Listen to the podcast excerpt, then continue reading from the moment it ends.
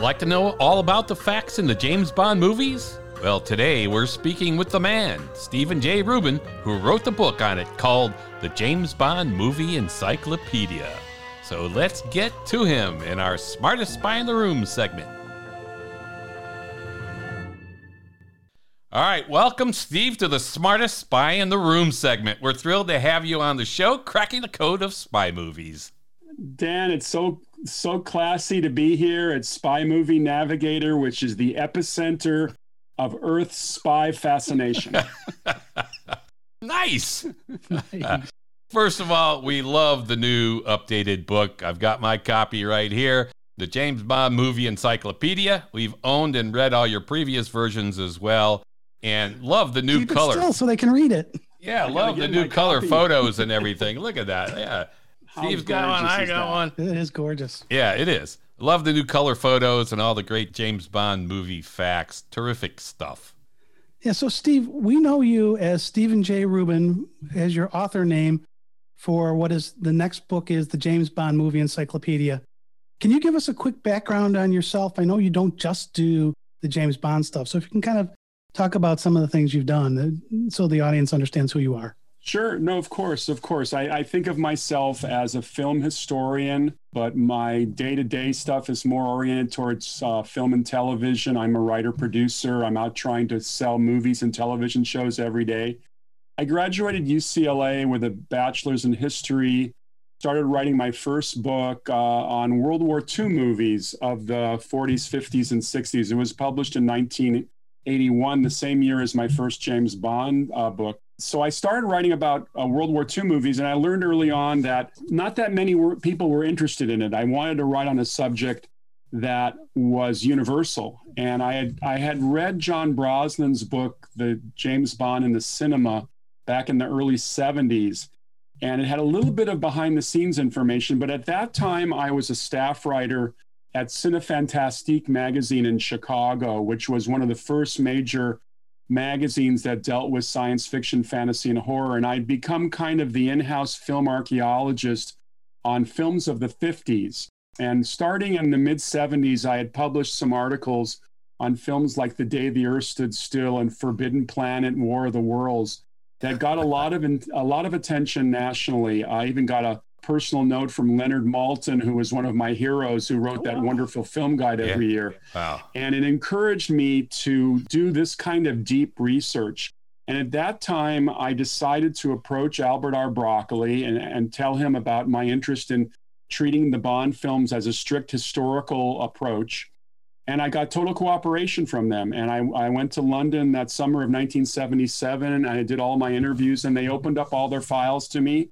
They Very gave cool. me copies of the call sheets on the first 10 films. So when I quote that they were shooting this on a certain day, it's basically right off the call sheet, you know, nice. and little facts kind of creep into call sheets that the public wouldn't normally know, like Anthony Dawson being on set for From Russia with Love playing Blofeld. I mean, obviously he's he's not credited. He's mm-hmm. probably doing a favor but that kind of stuff made the book really fun. And that was the first book the james bond films a behind the scenes history which as i said was published in 81 updated in 83 and then i was approached by another chicago company contemporary books in 1990 to do an encyclopedia. They had had success with the marilyn monroe and elvis presley's encyclopedias.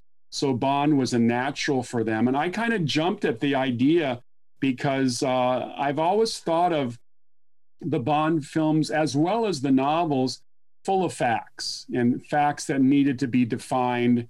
And uh, the book is not what I call so much as read it cover to cover type book.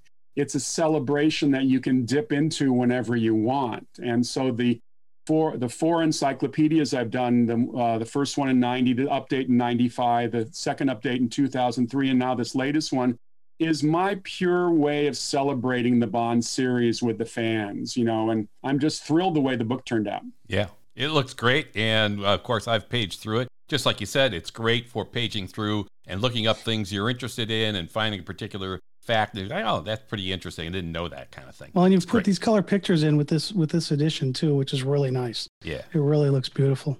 Thank you. Thank you. And I have to give Chicago Review Press credit because they they have this finest quality paper. Yeah. The photos are breathtakingly reproduced here. I also had uh, I had luck to deal with some artists who basically let me feature their artwork, including Jeff Marshall's wonderful paintings, which I think are just so stunning Yeah. in kind of capturing the whole Bond uh, world. Very cool. All right, Steve, tell us what kind of research went into the book and how long did that take you?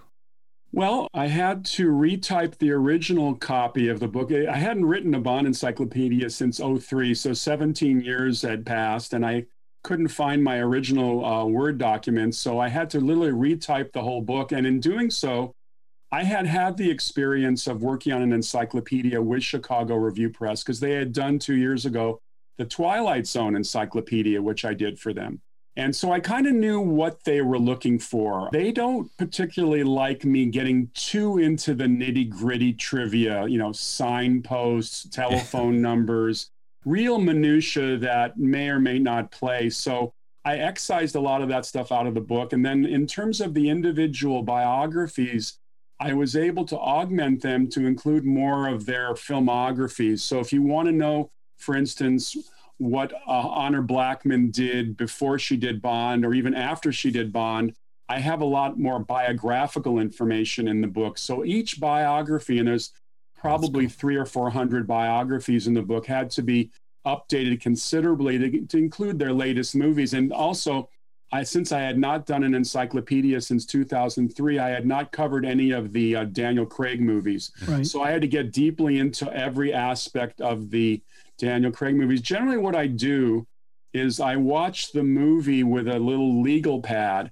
And every time a fact is mentioned in the movie, I write it down and we determine which ones we're going to put in as entries in the book and uh, keep keep it not as not as as much minutia, but going heavily into the people who made the films and as much more about the films as we could get in. You probably met all kinds of people in your research and so on. So, what kind of interesting people did you meet along the way here, Steve?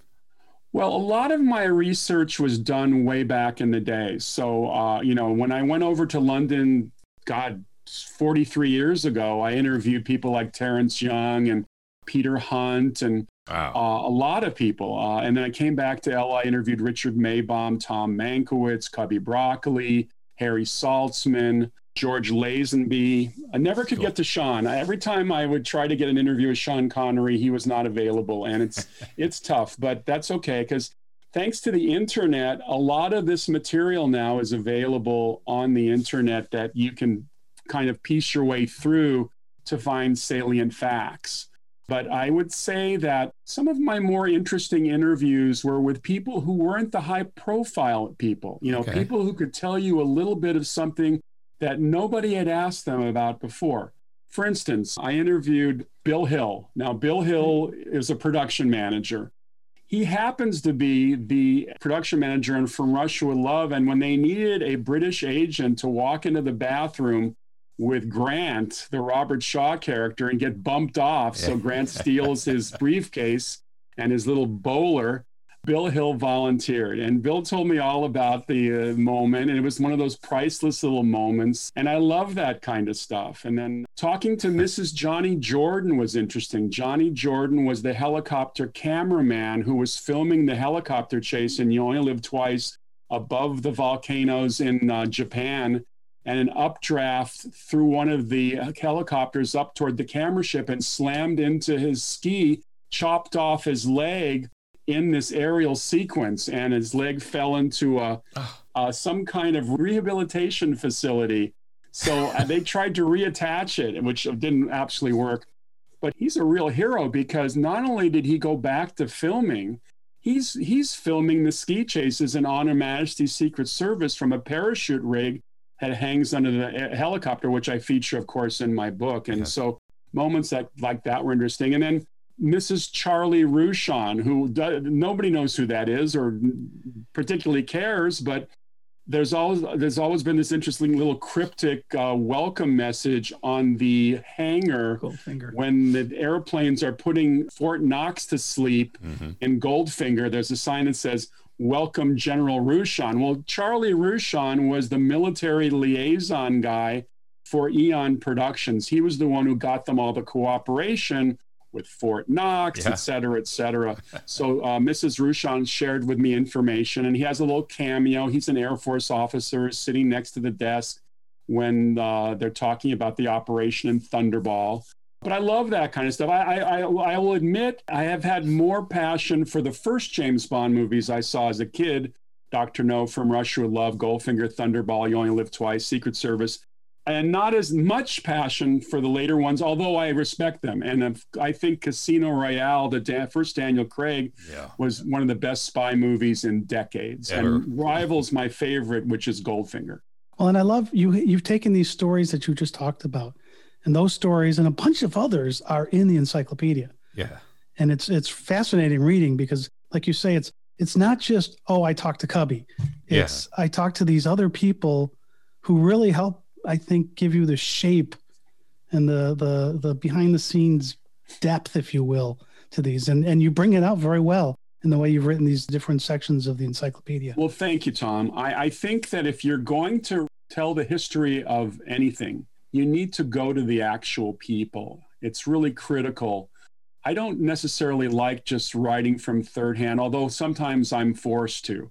But I think that whenever I can find a little fact or a mention that that people don't normally know, I jump all over that. And yeah. I and I think that the book is kind of a mixture of those great images that we found plus those little facts. Yeah, I love the little stories, and I, I, I think that really embellishes the book and expands it in a way that is unique and that most other treatments just don't cover that kind of stuff. Also, when you start to look at the resumes of all these performers, you realize that they've worked together at other times. You know, it wasn't the first time they'd seen each other. I mean, Terence Young had his own film stock company because he was mentored by John Ford and Young just loved to bring his guys back in. So, not surprising that Anthony Dawson would do him a favor playing Blofeld in From Russia with Love. You know, those kinds of things would happen a lot. And and then later on, it's kind of fun to see how some of these people came back together. I mean, there's it's funny because I don't think I've ever seen the movie, but there was a spoof of uh, the Bond movies called Operation Kid Brother Mm-hmm. It featured Sean Connery's brother as a right, James yeah, Bond kind of clone, Neil Connery, yep. and a lot of Bond players from the series joined him in that. Let's see, um, Lois Maxwell's in it, Anthony Dawson's in it, Daniela Bianchi, the girl from From yeah. Russia with Love, is in it. So you know, it's fun to see how these people came back together. Yeah, they always talk about the Bond family, and and what you're saying now just just verifies that that you have these connections with people, and they kind of do things together that you normally maybe wouldn't wouldn't see. Now, cool. do you see that with some of the other genres that you write about? Because you don't just write about Bond. I'm very myopic, right? I'm pretty much just spy movies.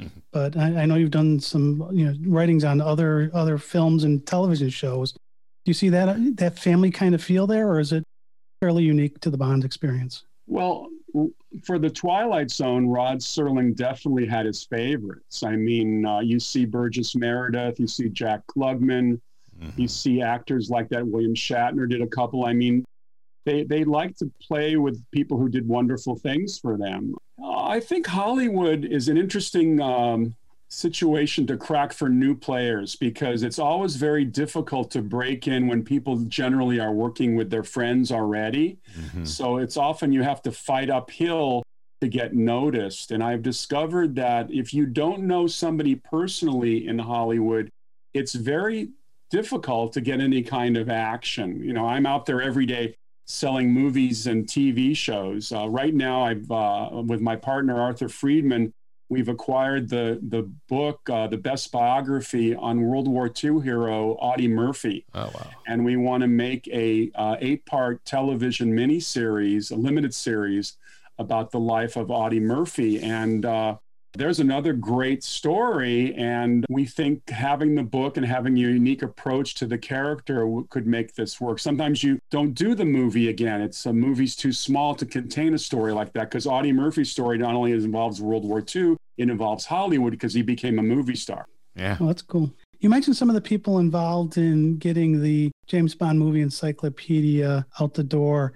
Any others you wanted to mention? Anything that you know? Well, like I have to, uh, uh, Tom. I have to talk about the team I put together to supply me with the illustrations, okay. because I think at the end of the day, people are going to buy the book for the illustrations. Because uh, one of the things I've always had challenge is that I do not have a relationship with Eon Productions. They, they I'm kind of the maverick, so they're not going to give me everything in the in the vials anymore. So I go out into the marketplace and I find people who have collections of bond stills. And then this time, I launched a worldwide search and uh, I went over to England, Sweden, and France. I met some extraordinary people. Um, Anders Frejdh is a, a wonderful, you know, Anders. He's he's great, and his uh, website from Sweden with Love is a a Bond centerpiece in Europe, and he gave me hundreds of pictures. I went to Paris, met Luc Leclerc, who's the French president of the French Bond fan club. He gave me photos. I, I went to the James Bond found, uh, actually the Ian Fleming Foundation in Santa Barbara. Michael Van Blaricum, he gave me pictures. I also went to Penguin Books, Random House, to get permission to reproduce the covers of the first 10 signet paperback Ian Fleming books, which were the books I read hmm. as a junior high school student and got me first interested in Bond. Actually, my father was responsible because my father would generally go on business trips and bring back Westerns. And I had no interest in reading Westerns. but one day he dropped Goldfinger on my desk and said, You might like this. and I'm looking at a, a picture on the cover. Uh, I'm, let's see, I'm um, probably 12 and I'm looking at a cover of a book, and it has a naked blonde woman on the cover in gold. How are you not going to like that? so I'm saying, well, maybe this is something interesting. And then when you start to read Goldfinger and the way he describes women, uh, it's it's let's let's say it's just something that I, you know. This is somebody who'd been reading DC comic books. I, I all of a sudden, uh, and oh, and I was reading Doctor Dolittle at that time this was not exactly Doctor Dolittle. a little bit of an upgrade. yeah, really. Yeah, exactly. As I've said, uh, I, I, said it for years that the James Bond movies kind of ruined me for women for a few decades.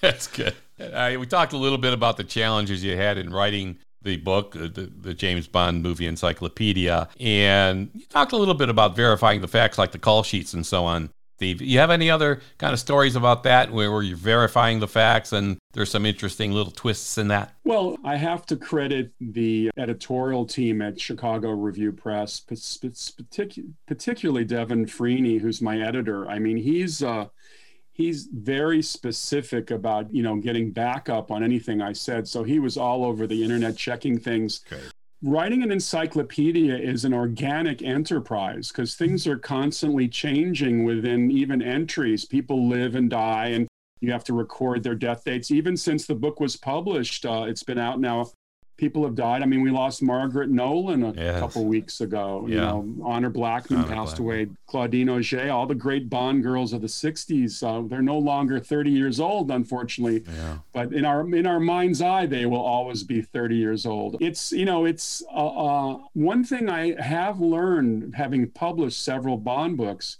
is that the fans demand accuracy. You know, they don't want third hand, uh, you think, they want to know things. So if I couldn't verify a fact, I didn't put it in the book. And then I was, and I, I, I, even though I don't get official cooperation from the bond people, I do see their press kits on the on the mm-hmm. internet. I can go into their video press kits. I can see actual interviews with the cast and filmmakers, and I would pull quotes from those. I didn't have time to go all over the world and, and track down a lot of the Bond people who've made the newer films, but I've got quotes from a lot of different sources. Great. Yeah. So as you're as you're getting these these data, right? All the I'm a database guy, so for for me, it's all data, right? so each each fact that you're getting, I, I imagine you had tens of thousands of these. In this book, you've got over a thousand entries, but I know you had more than that. So you mentioned the fact that for this version of the of the encyclopedia, you took out some of the menu, what you call the minutia. By the way, we keep in our database because that's really good for for somebody looking in a database, but if you're looking at an encyclopedia, you, you really don't want that. But how, how did you make some of those tough calls where it's like, do I keep this? Do I not? And what were some of the decision points on that? It's tough. It's very difficult. I mean, uh, I think that uh, Devin wanted me to keep it around 250,000 words. And I think my first draft was 400,000 words. So, I mean, I was, I had a great task to fulfill. It, well, in terms of the performers, I think every major performer in the series is there with a, you know, and a few more than that. But other than the top 10, I would have to cut away some of the biographies because I, had, I, had, I had biographies on, on more bit players and their, their brief moments. But I think the, the key ones are there. Uh, it's funny. A friend of mine said, "How could you leave Robert Brownjohn out?" And Robert Brownjohn did the titles for "From Russia with Love" and Goldfinger, Goldfinger. and I just I had to. Although he's mentioned in text, he's mentioned. Do you have an anecdote on him? Yeah, I have a great anecdote from my friend Frank Tidy. So I mean, the thing is, you know, it's hard sometimes. Uh, I had probably pages and pages and pages of numbers, numbers that had meaning in each movie. You know, obviously the the, the A bomb ticking down to 007 and Goldfinger, that kind of a number. How much you know certain things are worth in the story, how much they're bought for, how much they're sold for, how much they're won for in gambling and I probably had maybe 80 or 90 uh, number entries, and now I have like 20. So I had to cut those down. Um, well, I, I, like the way you did it in this encyclopedia because you created an entry of those numbers. Yes. So if you're looking right. for the, I'm looking for the the detail stuff. You got one place to go. Where in the old encyclopedia, it was you had to know where to go to try to find that kind of right. And now that's an interesting question you bring up, Tom, because somebody complained with my Twilight Zone encyclopedia, where's the index? And I looked at them a little bit askance and said, well, wait a second. The book is an index. It's the whole thing's alphabetical A to Z. I'm not going to spend another two weeks compiling every fact into an index. So you're just going to have to work a little bit harder in this book. I'm sorry, but you know that's just the way it is it should be a little bit of a surprise for you too. You don't you know you turn to a page, you never know what you're going to find on that page. It should be fun with a capital F. Yeah, that is the fun of it. I think it's terrific. You could just flip to virtually any page, and there's something like I'll, interesting. I'll, I'll, open the book right now, and I'll just I'm a fan, and I'll jump in, and I'm reading on page 198. We're reading about Olga Kurylenko, who was the lead female in Quantum of hmm. Solace. Yeah played the Brazilian woman uh, Camille, Mo- excuse me, Bolivian woman Camille Montes, yeah. and then yeah. the same page we got Burt Kwouk, and Burt Kwouk, of course, played Mr. Ling, the nuclear fission expert in uh, in Goldfinger, and I, I have a nice picture of Burt, and I've got a nice picture of Olga. And then we get into the L's, and then we're talking about dialogue from Tom Mankiewicz's script. The first entry in L is La Rochefoucauld, who's a French writer philosopher, quoted in uh, you know by Blofeld in uh, "Diamonds Are Forever," which um, was Tom Mankiewicz's favorite line in the movie. yeah, well, and I like you stuff. got, and the thing is, you got those nice pictures in there. So what we've done on our end is we've taken these and put them into a database, but I don't have the pictures, right? So if you and I really think the pictures enhance the experience. If you want to get the hunt and pecking kind of stuff, the database helps you with that. But it, the book gives you a much oh, yeah. more visual a visual presentation, which was critical because yeah. I think that selling books has changed a lot. Forget about novels. Novels will always sell because people need to read them on airplanes. But writing books about film history, you've got to pay a great deal of attention to the visual presentation because there, for, there are 19 reasons for people not to pick up your book. You want to give them 25 reasons to pick up your book. Yeah. I mean, you've done a lot of research. You've done a lot of interviews here, like you mentioned with Cubby Broccoli and Richard Maibaum and uh, and others. I mean, what were your favorite stories from those? Or any story that you haven't told before from from some of these interviews that maybe we can share now? a little incidental intelligence, or that your editor made you cut that you want to keep in.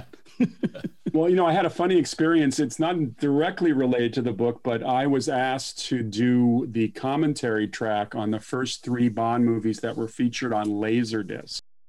And they, they became kind of a cause celeb because um, this is for the Criterion Collection. And they're, they're known for doing those really high end Laserdisc presentations with a lot of behind the scenes commentary. However, the gentleman who was running uh, Criterion at the time is now my writing partner, David Lee Miller. And David Lee Miller and I really excuse the phrase, we bonded on those discs. but uh, basically, he never asked for permission from Cubby Broccoli to feature a commentary track. David went around and interviewed almost everybody involved with the first three Bond movies, including Terence Young and Peter Hunt and Richard Maibaum. And, and they were very candid with their discussions of the movie. I mean, uh, uh, let's see, Kerim Bey's girlfriend in From Russia with Love, who's pining for him from the settee to come make love to her. Ali Kerim Bey, Ali Kerim Bey. and, and you know uh, when she laid back you see her full cleavage and her structure and uh, Young on audio on cue says now that's what I call production value and, thought,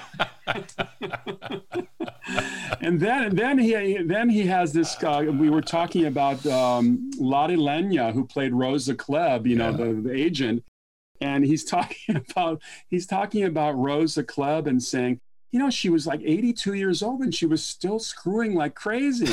and he says this on the audio commentary track. So I can just imagine what Cubby Broccoli uh, thought when he heard that commentary truck. So all of those discs were pulled from the stores. They were mm-hmm. forced to be taken back and they became collector's items, of course. But I thought that that was funny. And Terence Young, I have to say, was one of the most colorful interviews I'd ever had because he he just had so many interesting observations about putting the Bond films together. And then, then of course, when you hear some of his commentaries on the, actual discs, you know, you see, like, for instance, I, I love little moments like when when Sean is getting out of the canoe where he's been uh, dallying with Sylvia Trench at the beginning of From Russia with Love, and he walks over to answer his and call in uh, after he gets a beeper. He's wearing this shirt. He's putting on his shirt, and Sean, uh, Terence says, "Yeah, that's my shirt. I, I loaned it to Sean for that moment." And know, moments like that are just classic. And then I remember Richard Jenkins was like a second or third AD on Thunderball. And when they're running the Junkanoo parade all around uh, Nassau, going whistle, whistle, boom, boom, whistle, whistle, boom, boom, he said that Terence said, I'm getting a headache. We got to stop this right now. So they stopped the parade for a few minutes so Terence could have some more champagne and get rid of his headache. But you know, you have 10,000 people in this parade. And he uh, Jenkins also said that the performers were wearing paper costumes, and after going around a few, a few times, the paper started falling off, and they were they were kind of semi nude. So that didn't quite work. those are great stories. Those are great stories. So you, you talk about some of those interviews, and you mentioned that you never got to interview Sean. Anybody else you would have really liked to have gotten to? I, you know, I've become a huge fan of Casino Royale. I think that Casino Royale rebooted the series. It blew out all the stops, and I think that brought in the Daniel Craig era, which has been a big bonanza for the Bond series. I think they're going to be sad to see him go after sure. No Time to Die. I think he's done his last Bond. I would have loved to have sat down with the team that put Casino Royale together, starting with the director and, and the, the production team. That would have been fun. And also, it would be fun to sit down with Barbara and Michael, you know, the producers, and find out what their dynamics are these days because uh, yeah. they've faced enormous challenges. I mean, this whole COVID era, I mean, when are we going to see No Time to Die? It's crazy. I mean, it was it was November, then it was April, and it was mm-hmm. November. Now it's up April again. I mean, it's it's. I heard they just recently turned down six. No, they turned down four hundred million dollars from Netflix for streaming. Yeah, to stream it. Crazy. Yeah. That's a big number. yeah, yeah, it's hard. I think they were thinking the same kind of thing for Skyfall that it would be a billion dollar box office kind of hit and that's what they're shooting for, but it's been tough. And if it's tough for the wait. To, if they do decide to stream it first, would you still wait for it to get to the theaters, or would you watch it streamed? I think the first time you want to watch a James Bond movie, you want to watch it on the big screen in a theater. I I'm 100 percent sacrosanct to even think of watching it first on television. First of all, when you watch a Bond movie in an audience, I mean, there's, there's the whole dynamic going yeah. on now. Do really do we really have to go to movies anymore? I mean, is it everything's available streaming, blah, blah, blah. But that's baloney. I mean, you go to the movies for the visceral experience of being in a crowd that's going to ooh and ah just like you are, or laugh or jig. Uh, I still maintain 56 years later, Goldfinger in a theater has the same laughs it did back in 64. Sure. I mean, when she says, My name is Pussy Galore, and he says, I must be dreaming, Must be dreaming. the whole audience bursts out laughing. You're not going to achieve that in a room by yourself. Come on. And then, of course, they've packed this new Bond movie with a lot of stuff. I mean, it's it's packed to the gills. It's I think it's over um, two hours and 40 minutes. Yes. I mean, it's a big, big, serious, chunky Bond movie, which I'm looking forward to. Yeah, me too. Can't wait. Absolutely. I think we may I- have I've to. always, I've always said, uh, guys, that there are three things certain in life death, taxes, and James Bond movies. I have no doubt that there will be Bond movies into the next century. Yeah. This is the this is the gift that keeps on giving, and it's because they've never strayed from it being a family entertainment. There, there was a little bit of stray in the second uh, Timothy Dalton movie, uh, License to Kill. It got to be a little too dark, but I think overall there are very few staples in entertainment that have delivered like the James Bond movies. Absolutely true. So we, we talked about some of the interviews you've done where you've gotten some of the, your facts. Any of the entries in the book that you just found absolutely fascinating that you didn't get from an interview? And how did you find it? You know, it's very interesting. Um, when you watch the movies very carefully and you discover things that you didn't notice before, sometimes that makes a very good entry. And the one that comes to mind, of course, is, and I probably didn't uh, pay, pay much attention to it when I first heard about it, but when uh, the A bomb is ticking down on Goldfinger and it's it ticks down to 007, you hear Sean's dialogue. Three more ticks and Mr. Goldfinger would have hit the jackpot. Well, excuse me, Sean, it says 007. and the way it was explained to me by Peter Hunt was simply that they came up with the 007 idea after the fact and they had, didn't have time to change the line. Three more ticks stayed in there. And there are a few of those in the movie that uh, in the movies that pop up that just you you get them you get the entries from repeated viewing of things you know things that uh, that don't make a lot of sense and of course uh, peter hunt was always trying to fix continuity errors in the movies he points to a number of them on thunderball where Right. bond is underwater he takes the black ma- he uh, he loses his Right. blue mask takes a black mask and then uh, at the scene later he's wearing the blue mask again things like that but that's a whole different ball of wax. But in terms of, I get my entries from all different sorts of things from watching the movies, from the interviews, from the internet, talking to friends. For instance, when one of my first Bond books came out, I got a lot of uh, people writing me saying, Would you include this entry? In uh, your next edition, like for instance, uh, and I'll look him up right now because this was something I did not put it in the book originally. And um, what happened was one of the Bond fans wrote to me and said, You should put this in the book.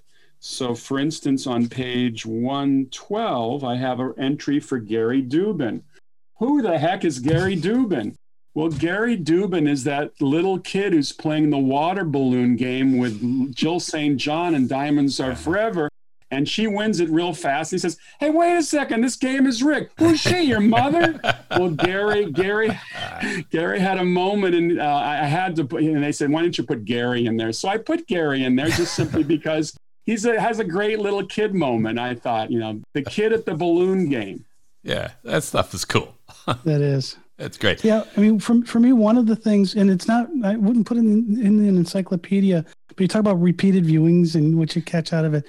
The one that got me was in Doctor No when Duff and Bond get to Strangways to find out what happened there. They get out of the car, and Duff turns towards the street. hmm You actually see the three blind mice walking down the street. Yeah. Really? I- Yeah, yeah, they're in the background. It was the fifth or sixth viewing where I caught that was Yeah. going on. Yeah. Well, And that's that's that's actually very impressive because uh, I think the only thing I noticed in that movie was uh, when they shoot Strangways and the the hearse drives by, you can see the reflector lamp in the uh, The in the reflection of the window. Uh, yeah, I don't know how you get rid of that, but no, that's that's great. I have to. yeah. that was one of those just little things in the background. I'm like, wow, talk about attention to detail. There's a I wonder if they were stalking them Yeah, there was no mention of it. There was nothing. Yeah, it was they just, were just in the background, little yeah, little yeah, guys duck in the turns background. and you, you just see them, and it's like, Yeah. wow. There's a lot of interesting stuff like that. Like I've been watching The Saint repeats, and so much of his Bond came out of The Saint, obviously for Roger Moore. But in in one of the episodes I just watched the other night, he's driving. Uh, one of the characters in the in the show is driving a DB5, and I stop it, I freeze frame it, and I'm looking. The license plate is BMT 216A. So I thought, what the hell? in reality, that was the first DB5 produced, and it went from the Saint to the Bond movies. That's why it has the same license plate number. So it's like, that- this is cool. And it was it was originally painted red in the Saint move In the Saint, it's a black and white show, but it was painted red, and they redid it into silver. They said it was a couple different. It was like moon gray silver or something. But it was like there's a million little facts like that. So the more you watch stuff, the more you see, the more you find out. It's fun, and the encyclopedia is just like that. You open it up and you find something new that you didn't Absolutely. know before. It also, if you if you're in particularly in love with a certain aspect of Bond, I try to trumpet it, and that you have to refer to the women that way because the women of the Bond movies are so archetypal and they deserve as big a splash as possible because um, aside from ruining me as a teenager, I think that they basically have delighted men and women for decades. And uh, I particularly was saddened to hear about the death of um, Claudine Auger Yeah. earlier this year because Claudine from Thunderball as Domino was probably the most striking woman I'd ever seen in cinema. And to this day, she still stands out. Yeah, she was terrific in that film. And much like Goldfinger in the Goldfinger movie, wearing something gold all the time, Domino in Thunderball is mostly wearing something black or white or both. Right. Or, yeah, exactly. So that's the kind of stuff that's fun to know. Oh, absolutely, absolutely. And you know, it's funny. I think the reason for the longevity of the Bond movies is is that they've always shaken it up. You know, shaken not stirred. I mean, they've shaken it up enough to to really give you something fresh and new and something. And even though the Roger Moore films are are termed a little too funny for today's taste Mhm. because we've gone to more of a grittier approach. I think the Bond movies of the 70s were big, huge international productions. They were tent poles before tent poles were standard. Yeah. Yeah. They were huge hits, money wise. Yeah. I remember being in London in 1990 because I was doing the encyclopedia at that time, the first edition. Uh, Andy Bradford took me for a ride on his motorcycle. Andy Bradford was a stunt guy. His his claim to fame in the Bond movies is that he plays 009 who's murdered in the beginning of Octopussy. You know, he's the one who finds the egg Yeah. and brings it to the British embassy in East Berlin. And uh, I just. I, I'm not really a Bond type person. In other words, me riding on the back of a motorcycle for me was terrifying. especially with a stuntman driving. yeah. Adds a little dimension to it. there you go. All right, Steve, this book is fabulous. And as you know, we use the book as the basis for our SpyMDB database on our website, spymovienavigator.com. And the book is available now, and they could order As of it today. as of right now. And so tell our listeners why the heck they should buy this book. If you love the James Bond movies as much as I do, you really will see this as a feast for your eyes and your ears and your mind. It's a total celebration of the Bond movies in alphabetical order. All your favorite Bond movies are here from Dr. No to No Time to Die. Even though I haven't seen No Time to Die, I got a few salient facts in there up to date. So the book is pretty much up to date today. And uh, it's the first of my six Bond books to have color in it. And we have some wonderful photos and drawings and the reproductions of those original signet covers of the Ian Fleming novels. It's both a kind of a retrospective and a futurespective of the great Bond series. It's great. So now today's the day that this book releases. So now what? What do you? What else are you working on? You were saying you're trying to sell some scripts and stuff. What else are you trying to do? I'm doing everything. years ago, this predates Bond. I was one of the last people to interview Alfred Hitchcock. And I have a wonderful interview where he talks about the birds. And we're animating a section of it right now. And I'm developing a series called Classic Hollywood Speaks.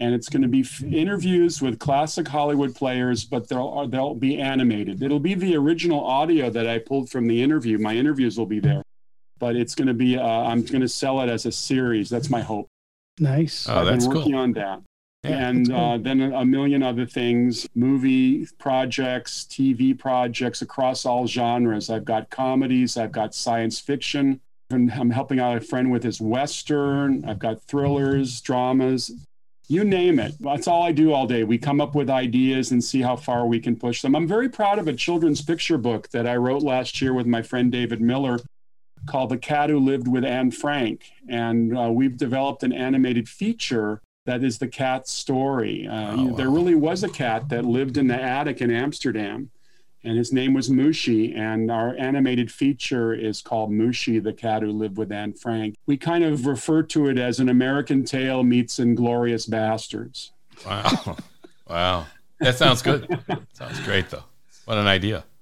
All right. Well, that's a wrap. Thank you, Steve, for being on our show, Cracking the Code of Spy Movies, and for telling us all about your book, The James Bond Movie Encyclopedia. We think this is a great book for any of our listeners who love James Bond, or a great gift for the James Bond fan in their lives. Order up. Thanks so much, Steve. This was fun. Oh, it's been a pleasure, Dan and Tom, and may the Spy Movie Navigator navigate to great success. Thank you very much. Thank you this so much, fabulous. Steve. This has been Tom Pizzato And Dan Silvestri. of SpyMovieNavigator.com talking with Steven Jay Rubin about his book, The James Bond Movie Encyclopedia. Subscribe to our show right now on your favorite podcast app, like the one you're listening to us on right now, and tell your friends about us. Thanks for listening. We really appreciate it.